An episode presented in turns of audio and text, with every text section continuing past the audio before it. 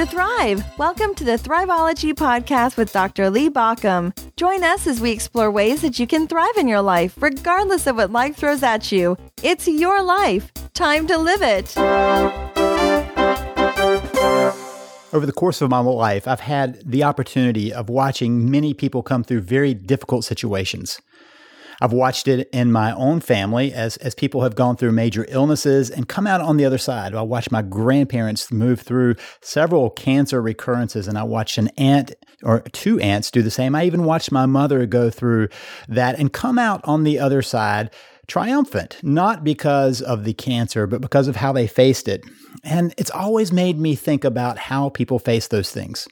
When I was a chaplain at the hospitals, I've talked about several times, I was always amazed at the people who came in and decided to mount their own challenge to the difficulties they faced. It didn't mean they were going to win. There's, there's one key element to our life, and that is that it's a terminal condition. We are going to, to leave this planet in death. And so there's no way to, of, of beating that. But the question is how we live up until that point. And sometimes the question is how we live in the midst of great adversity. I've had the same experiences I've, I've sat with person after person in a therapy office, listening to their stories of struggle and of difficulties. I've had a chance to consult with organizations who are in the middle of major disruptions and yet find ways to keep to their mission, to keep moving forward. All of this tells me that there's something in some of us that is about rising to the occasion, and I believe that's something that we all can choose. Some people maybe come about it a little more naturally, but at some point we all have a challenge and we have to decide how we're going to rise to that challenge. Do you remember those childhood friends that you had, maybe the ones that you lost touch with over the years? Well, I have such a friend.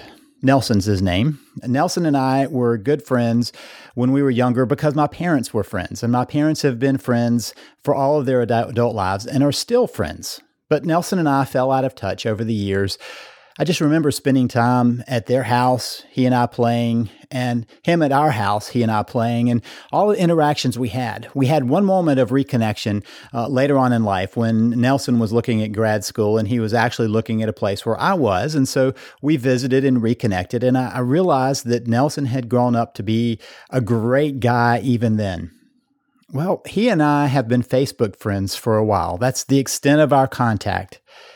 And then one day, my parents told me that Nelson had been diagnosed with ALS. ALS has been called, it's really called Lou Gehrig's disease by most people, but ALS is a crippling disease that's eventually terminal. Over the course of the disease, your nerves begin to lose contact with the muscles. And so over time, you lose more and more capacity of movement, of speech, of mobility, and finally, it closes down your body. It's a terminal condition that has very little treatment. Nelson has now been diagnosed, I think, for about uh, six months or so and continues to decline, which is what's going to happen. He and his family have rallied around that situation, and his friends have surrounded him. In fact, so much so that I'm very clear that Nelson has lived an outstanding life because of the community support that goes around him. As I've watched Nelson from a distance, I watch his posts. He talks very candidly about his disease and how he's dealing with it. In his most recent post, he said this I did not choose to get ALS, but I can choose how to live with it. Those to me are some powerful words that tell me of resilience and of personal power that he has as he's facing this. He had no choice about that. You see, what doesn't impress me about people is the what happens to them. There are lots of things that just happen to us that come upon us we have no choice about. What impresses me is how we respond to whatever comes our way. If you've heard me long enough, you know I love to sail. And one of the things that is true about sailing is you have no choice about the wind direction. The wind is going to blow, the wind's going to go. You have a choice on how you're going to use that wind to get to where you want to. When I was a kid, growing up, my father and I would sail a little sailboat uh, on a little lake. And I remember the lessons then that sometimes the wind was blowing right and I could go directly where I wanted to go. Other times it wasn't quite the right direction, and we would have to tack back and forth, which basically meant we had to zigzag back and forth to make progress. It certainly wasn't as fast as we would like, but it got us there because we chose the way the sails went. So we got to choose how we were going to use that wind. The wind was a given. But how we chose to allow that to direct us, that was up to us. I believe that's the case in almost every situation that we get to choose how that's going to go. We have choices. I think there are actually three categories of these events that come into our lives. I think there are those things that come into our lives because we choose certain things. And then there are places where we have influence over what happens. And then there are places where we have no choice and no influence on the things that happen. For instance, with the choices. Some years ago, I noticed that my car wasn't quite starting right. And yet I ignored it. That was a choice I made to not follow up. And so every now and then it wouldn't quite turn over. And then I would try it again and it would turn over. Well, one day, and it happened to be the day that my kids and I were at a restaurant, we went in, ate lunch, came back out. I tried to turn my car over. There was no response. Click, click, click, nothing. And that was the event as it happened, right? There, there was that event where it would not work, but I had to be aware that I had made a choice that put myself in that situation because I had ignored the things going on. And we all have times where we have a choice about things. We don't take care of them and they break down right? We have choices over how we respond in certain situations that influence what happens next. So, for instance, that that influence place, maybe the things are, are moving in a certain direction, and we have some capacity of helping them along in a positive way or causing them to impact us negatively. There's some influence we have, and that usually is because somebody else has a higher level of power or something else has a higher level of power than we do. For instance, maybe you're at work and you have some influence on what happens to your career, not full power. I talked with somebody a few weeks ago that was so upset because they'd been passed over for an opportunity. And as we were talking, uh, I began to realize that there were some places where this person hadn't even had any influence in what happened. So we talked about the fact that sometimes you have no choice. And that was what he was telling me. You know, I just have no choice. I didn't get this position. There was nothing I could do about it. It's not my fault that I'm stuck. And I proposed to him that maybe it was partially his responsibility, partially his influence of how he moved through that situation that it caused the outcome. It's possible that he could have done some things, and he was even able to name a few things that he could have done that would have changed the outcome. So he had influence, whether he recognized it or not. His influence might have changed the outcome. And then there are those things over which we have no control, no influence major disasters hit or we get a major illness that just comes upon us. Maybe it's a genetic condition that emerges. Maybe it's a, a, contagious condition that you catch from somebody. You have nothing to do with it. It just comes upon you. It's what the insurance company calls the acts of God. And so they're just things that you have no control. You don't have a control over whether you're in the path of a storm or a fire or some other event. It just happens. All three of those, we recognize that we're at the point when they've now happened. And we can spend a lot of time cutting apart, dissecting, looking at what we could have done differently on the front side. And that's an important piece of the puzzle to figure out what to do differently the next time. But the real question begins to emerge of what do we do now? Once the situation is there, the question is not how you redo it in your mind, not how we try to rework it so it didn't happen, but how you choose to respond. As my friend Nelson so well put it, he did not choose to get ALS, but he can choose how he lives with it. So, how do we do that? What are the places that we can intervene and how we move forward?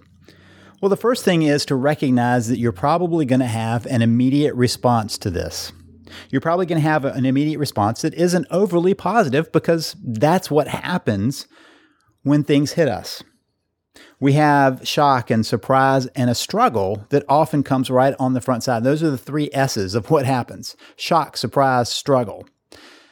In the midst of that, that's just kind of how our body naturally and our mind and brain naturally react to what it feels as a threat to our situation. So, if somebody is diagnosed with a terminal illness or a serious condition, they're going to have an immediate response to it where they're in shock. And they are trying to process that information, and immediately they may even go into shutdown mode. And then there's that surprise of, of, I can't believe this happened, and then some struggle against it, trying to find another way around it. That's completely natural. What I notice is sometimes people look at their natural response and they don't feel good about it because maybe it didn't get them anywhere better and, and they chastise themselves. So the first thing to recognize is those immediate responses are natural. That's what's going to happen. The question is not whether to judge yourself on those immediate responses, but can you go to the next place? I think there are three central questions we can propose to ourselves in any situation that moves us to a different place. The first one is how will I respond? And in any situation, that puts us back in control. Not how do I keep it from happening because it's happened, not why am I at fault for this happening, but how will I respond? Let's say you have an illness. There are lots of ways you can respond. One is to crawl under the covers, pull them over your head, and just wait it out. Another is to say, you know what, I'm going to be proactive on this. I'm going to figure out whatever treatments I can and I'm going to take advantage of them. And another response, which is kind of off to the side of that, is to say, how do I want to spend what time I have? I've told the story many times on this podcast about my illness, my own fear of what might happen when I was told that I was going to die from a condition I had. Uh, it didn't happen. I was very fortunate. But in those moments, I had to wrestle with who do I want to be? How do I want to respond? What do I want to do? Because there was no treatment for what I had. And so I had to face the fact that that was off the table. There was no treatment. And then as I was recovering, I realized that I was living a new standard of life, what I call bonus time. And so in my bonus time, I chose how I wanted to respond to life. What did I want to do to make an impact, a positive impact on the world? And that's where I question how will I respond to this? Not just how uh, will I respond to that situation, but how will I respond at the end of it? How will I be changed by it? Which brings us to that second question Who will I be? Sometimes when we're cornered, we revert to pretty primitive actions. We start lashing out at people and we start allowing our negative emotions to come out. And they may be jealousy or anger or resentment. And we begin to destroy relationships around us. But sometimes we can ask, who do I want to be in this? Who will I be? Do I want to be pulled in by that or do I want to continue moving forward? Do I want to find the best ways of living at this point? Who will I be? is the second question. The third question is, what will I learn? Now, trust me when I tell you, this is not what you will come up with in the immediate days after some horrible event. Whatever that event is, it's going to put you in a state of shock and struggle. You'll have those moments. But after that, there comes another point when you can ask, What will I learn from this? My biggest education in life was not in sitting beside somebody who was suffering from something. It was not listening to the stories as somebody told me about the struggles and the difficulties of their lives. It was about when I struggled, when I had to find the way through, when I had to decide who I would be and how I would respond. This is the learning point. That's not the first place we get to. The first place we get to is grief and struggle. The second place we get to is deciding how you do want to respond to that situation, and then who you want to be as a result of that. And finally, what is there to learn from that situation? When we do that, we choose how we sail that ship. The wind is there. We have no choice about the wind direction, but we do have a choice on how we trim those sails. This is Lee Baucom wishing you a thriving life.